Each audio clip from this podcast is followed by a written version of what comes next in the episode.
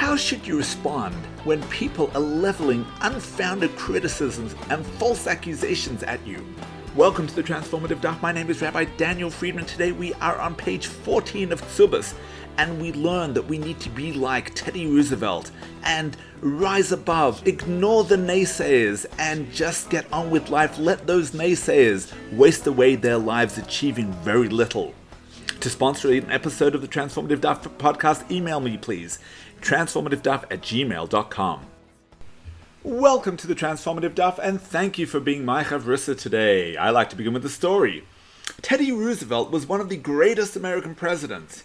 A supporter of the Balfour Declaration, he had particularly strong ties with the American Jewish community from his days as New York City police commissioner. There was once a certain German preacher who was spewing anti-Semitic vitriol throughout the city. The Jews begged Roosevelt to stop the fellow. Roosevelt, however, refused, citing free speech concerns. Unless he was actually inciting people to violence, his right to say what he liked could not be curtailed. Instead, the sagacious, or some might say mischievous, police commissioner appointed a group of Jewish police officers as the preacher's personal posse, contending that the proper thing to do was make him look ridiculous. Let's look at today's Gemara. Who is considered a widow of uncertain familial situation and still permitted to marry a Cohen? It is one who married into any family that has neither unfitness due to silence in response to allegations of mamzer illegitimate status, nor silence in response to allegations of Gibeonite status, nor silence in response to allegations that they are slaves of kings, nor silence in response to allegations of Chalal status. Let's analyze the Gemara.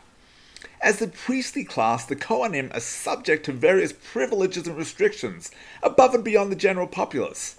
The Kohen is called to the Torah first. He has special powers to bless the people. He has priority to lead benching. There are certain women he may not marry, including a divorcee or convert. While the high priest may not even marry a widow, she is nonetheless permitted to marry other Kohanim, provided that there were no prior uncertainties regarding the lineage of her family. One way of knowing whether the lineage was tainted, says the Gemara, is the response of family members to such accusations. If someone calls his fellow a mamzer, and he doesn't protest, we must be concerned that there's an element of truth to the allegation, and the matter must be investigated prior to any wedded unions with the family. Nevertheless, the Rivan writes that the law regarding failure to protest when someone accuses an individual of blemish status is no longer in effect. In ancient times, the beis din had the power to prosecute a false accuser for defamation, and so if someone leveled an accusation, the expectation was that the accused individual would deny the accusation if it indeed was false and defamatory. Now that the beis din no longer has that power, there's no need for an accused individual to respond to a false accusation. The Rivan then takes his point a step further and teaches that not only is there no need to respond to a false accusation, but in fact it is praiseworthy when one avoids arguments and chooses not to respond. Too many good people go through life constantly worried about what others are thinking and saying about them. Instead of devoting their efforts to becoming even better and accomplishing even more, they dedicate an inordinate amount of time to responding to their critics. In most instances, little is achieved. The critics often have no greater claim to fame in life than their track record of putting others down. They love a good argument, and it gives them immense pleasure when someone takes their bait and engages them in a row. One of President Roosevelt's most famous speeches is called Man in the Arena, where he declares that critics don't count for much. It's easy to criticize, said President Roosevelt, as follows.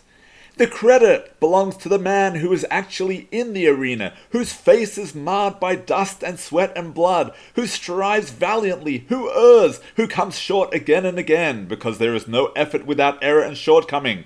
But who does actually strive to do the deeds, who knows great enthusiasms, the great devotions, who spends himself in a worthy cause, who at the best knows in the end the triumph of high achievement, and who at the worst, if he fails, at least fails while daring greatly, so that his place shall never be with those cold and timid souls who neither know victory nor defeat. It's not worth wasting your precious time on the naysayers. They will always find something negative to say.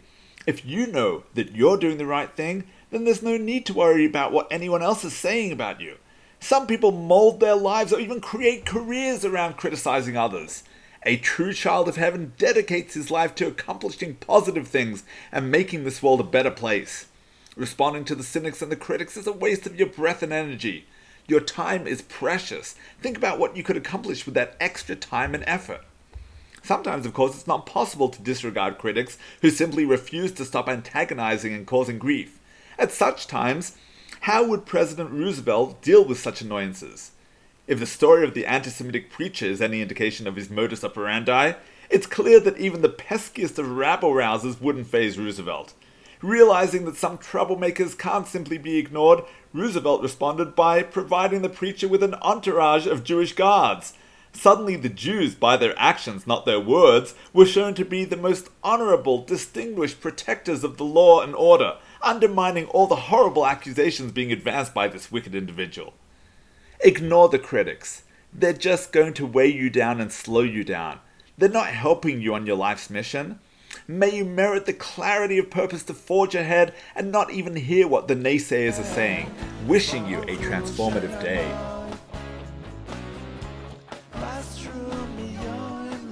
Thank you for tuning into the Transformative Daf podcast with Rabbi Daniel Friedman.